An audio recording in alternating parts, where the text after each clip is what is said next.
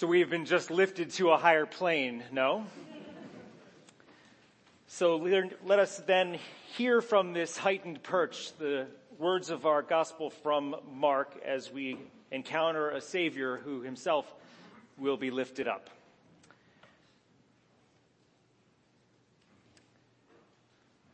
Then he, Jesus, began to teach them that the Son of Man must undergo great suffering and be rejected by the elders, the chief priests and the scribes, and be killed, and after three days, rise again. He said this all quite openly. And Peter took him aside and began to rebuke him. But turning and looking at his disciples, Jesus rebuked Peter and said, Get behind me, Satan. For you are setting your mind not on divine things, but on human things. He called the crowd with his disciples and he said to them, If any want to become my followers, let them deny themselves and take up their cross and follow me. For those who want to save their life will lose it, and those who lose their life for my sake and for the sake of the gospel will save it. For what will it profit them to gain the whole world and forfeit their life? Indeed, what can they give in return for their life? Those who are ashamed of me and my words in this adulterous and sinful generation, of them the Son of Man will also be ashamed when he comes in the glory of his Father with the holy angels. This is the word of the Lord. Thanks be to God.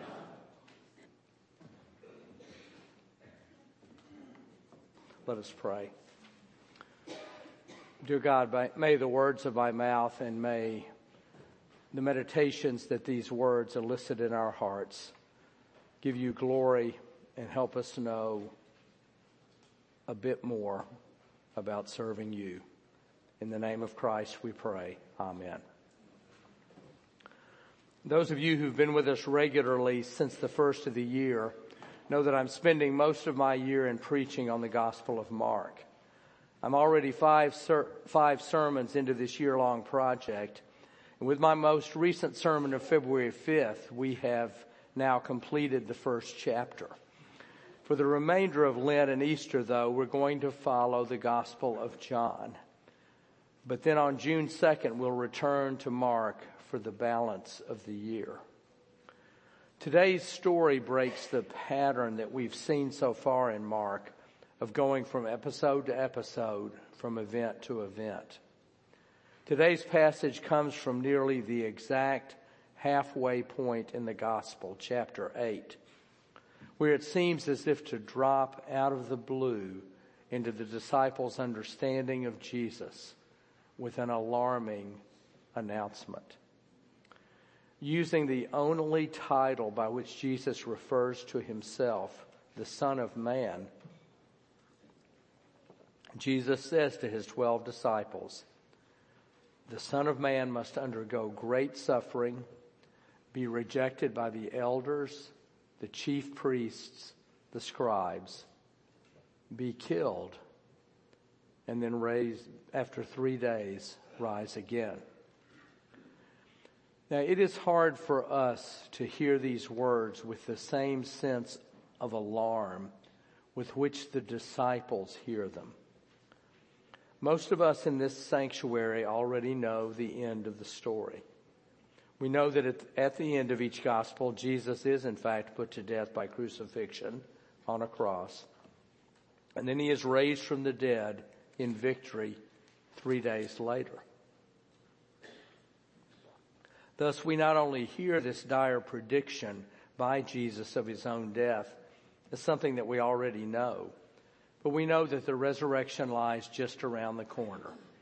So this prediction of his passion does not startle us like it startles the disciples.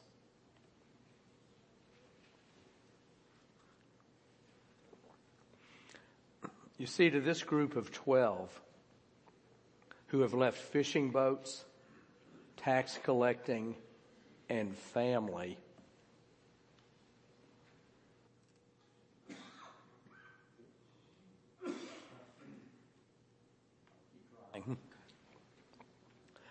to join the small religious movement that this Jewish carpenter named Jesus has initiated in the rural areas and in the villages of Galilee. Everything that they have seen Jesus do so far, while somewhat puzzling, has been an act of power. It has confirmed their decision to follow him. He has walked on water. He has healed a leper. He has exorcised psychological or spiritual maladies that have seized a man in the synagogue with symptoms that are so intense they have no other language with which to describe them other than to say the man is possessed of demons. And the disciples have seen Jesus amaze religious people, religious leaders who are older, wiser, and more educated than he is amaze them with the power of his teaching, leading these leaders to admire Jesus, to feel threatened, or both. While the disciples generally know that even as Jesus claims to be God, particularly in his use of the Son of Man, he is somehow different from the pagan gods of the Roman Empire under whose authority the disciples live as a subjugated people. if we study these Greek and Roman gods in a Greek, in a, these Roman gods in a Greek and Roman mythology course in college, or even if we read Paul's sermon in Athens to, in Acts, we may remember that these gods are worshiped by the majority of the people in whose midst the early disciples live. These Roman gods rule by the sheer, brute, physical strength that we often associate with warrior males. The strength of sword and club, of fist and forearm, of muscled torso and swift legs. The British classicist Tom Holland has written, command and swagger were the very essence of the cult of the Caesars. To rule as an emperor was to rule as a victorious general. To rank as the son of a god was to embody earthly greatness and earthly power. But unlike these gods of brute-like power, this Jesus this man for whom they have left fishing boats and tax booths to follow lo these several months. This Jesus harkens back to a different vision of divinity, one found in the book of Daniel, and says in effect to his disciples, in my nature of being God, in my nature of being God's divine son, I come to you as one who is like a human being. In my very identity as God in your midst, I must suffer. I must be rejected. I must be killed. And after three days, I must and will rise from the grave. now, it is doubtless the case that because the Jewish people, the people into whom Jesus was born, are a captive minority within the Roman Empire, whether they are living under a local official who has sort of a live and let live attitude, or one who prefers intense surveillance and subsequent persecution, it is natural that when these Jewish people hope for a Messiah, they hope for a divine figure who will liberate them from Roman rule. Just as God has freed their ancestors from slavery over a thousand years earlier, and that this divine Savior will even restore them to the scope of rule and power that was accomplished by King David several hundred years earlier and carried on by his son Solomon. when they sense that this Jesus whom they follow is somehow different, they cannot but help under duress to fall back on their familiar desire for a God of strength, for a Messiah who will restore them to earthly power, if not indeed to dominance, to dominance of the world around them. Of course, they want a God of strength. Now, I've said all along in this series that Mark is a very skilled writer. He is to the point. He wastes no time nor words. True to his character, Mark wastes no time in telling us that Jesus makes the prediction of his suffering and death quite openly. There are no symbolic gestures, no parables, no metaphors, no poetry. The Son of Man must suffer, be rejected, be killed. as soon as these words leave Jesus' lips, Peter, who is the ever present leader and spokesperson for the disciples, takes Jesus aside and rebukes him. Now, rebuke is a stern, loud, uncompromising word in Greek, especially in Mark's gospel. It is the word that Jesus had used in the first chapter in order to draw the unclean spirit out of the man in the synagogue. Peter, who knows that he is speaking for the other 11, wastes no time in saying to Jesus that suffering and rejection and death are precisely not the fate of their Messiah, of their Son of Man. It doesn't fit. And Jesus wastes no time in responding, looking at both Peter and the other 11 disciples.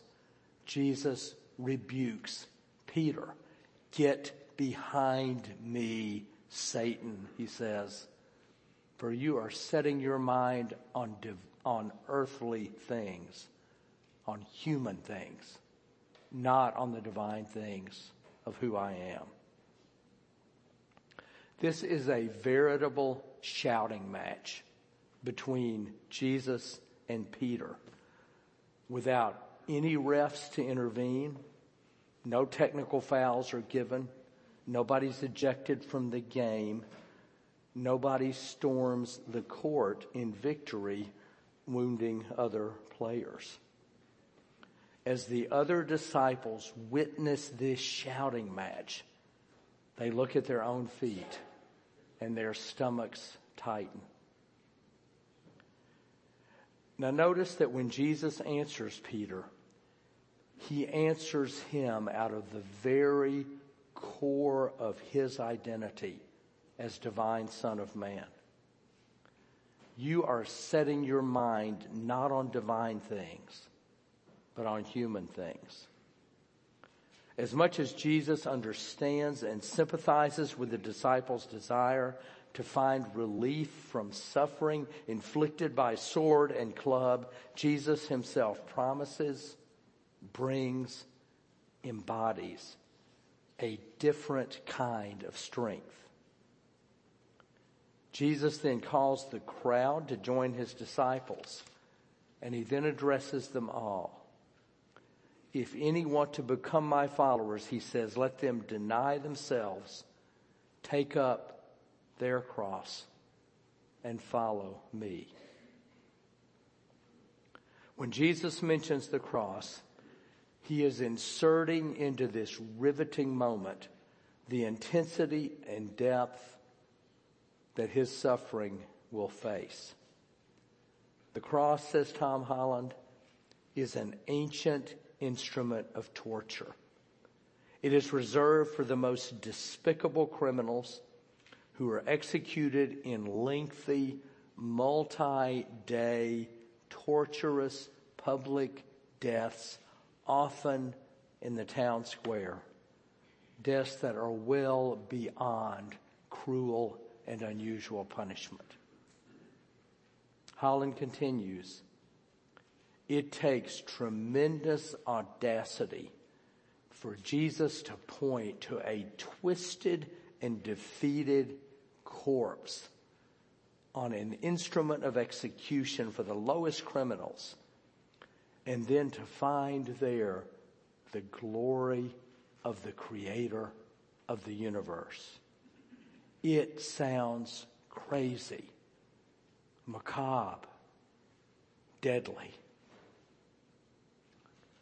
Jesus then concludes this teaching moment, one that is so important that Mark will show him repeating it in the next chapter and then in the next chapter.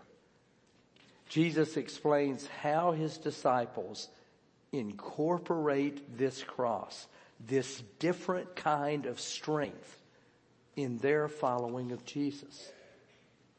For those who want to save their life will lose it, he says. And those who want to lose their life for my sake, for the sake of the gospel, the sake of the message, the sake of the good news, will in fact save it. For what does it profit us, he said, to gain the whole world if we forfeit our lives in the process? This is a call to a different kind of strength than what we normally associate with the word. Again, Holland, to believe that God had become man and suffered the death of a slave was to believe that there might be strength in weakness, that there might be victory in defeat, as ironic and counterintuitive as that seems. Many of you know me well enough to know that in this fallen and violent world, in this land of woe through which we wander, I am a firm believer in the tragic need for the use of force in self-defense, in situations of family violence, in situations in which the safety in streets and cities is under threat. In situations where nations large or small are, are attacked. And in situations where genocide is being carried out. When such force has to be used in this fallen world, it has to be measured, proportional, limited to the immediate purposes of restoring peace and justice if possible. And it has to be a measure of protection to people and nations, especially to those who are innocent. This kind of governance is ordained by God, as scripture attests in several places. But such force is always a tragic necessity in a fallen and violent world. It is a provisional step until that day when the reign and rule of Christ shall be fully realized, the day of resurrection, the day of the Lord, the day of Christ's glorious and promised return. And while such force is ordained by God, it is never to be celebrated as an end in itself. But short of these situations of violence, the strength to which we are called to show as Christians is the strength of the cross. It is the strength of diplomacy. It is the strength of care. It is the strength of patience. It is the strength of compassion. It is the strength of thoughtfulness. It is the strength of understanding. It is the strength of reaching out to people and drawing them in Jesus describes this strength as the turning of the other cheek, as the going of the second mile, as providing the cloak as well as the coat. This kind of strength is the kind that the sheer strangeness of Christianity brings to the world in the person of the Son of Man who embodied such strength and who commends it to us who dare to call ourselves Christians. This is the deepest reality. This kind of strength is the deepest reality of what it means to take up our cross and follow Jesus.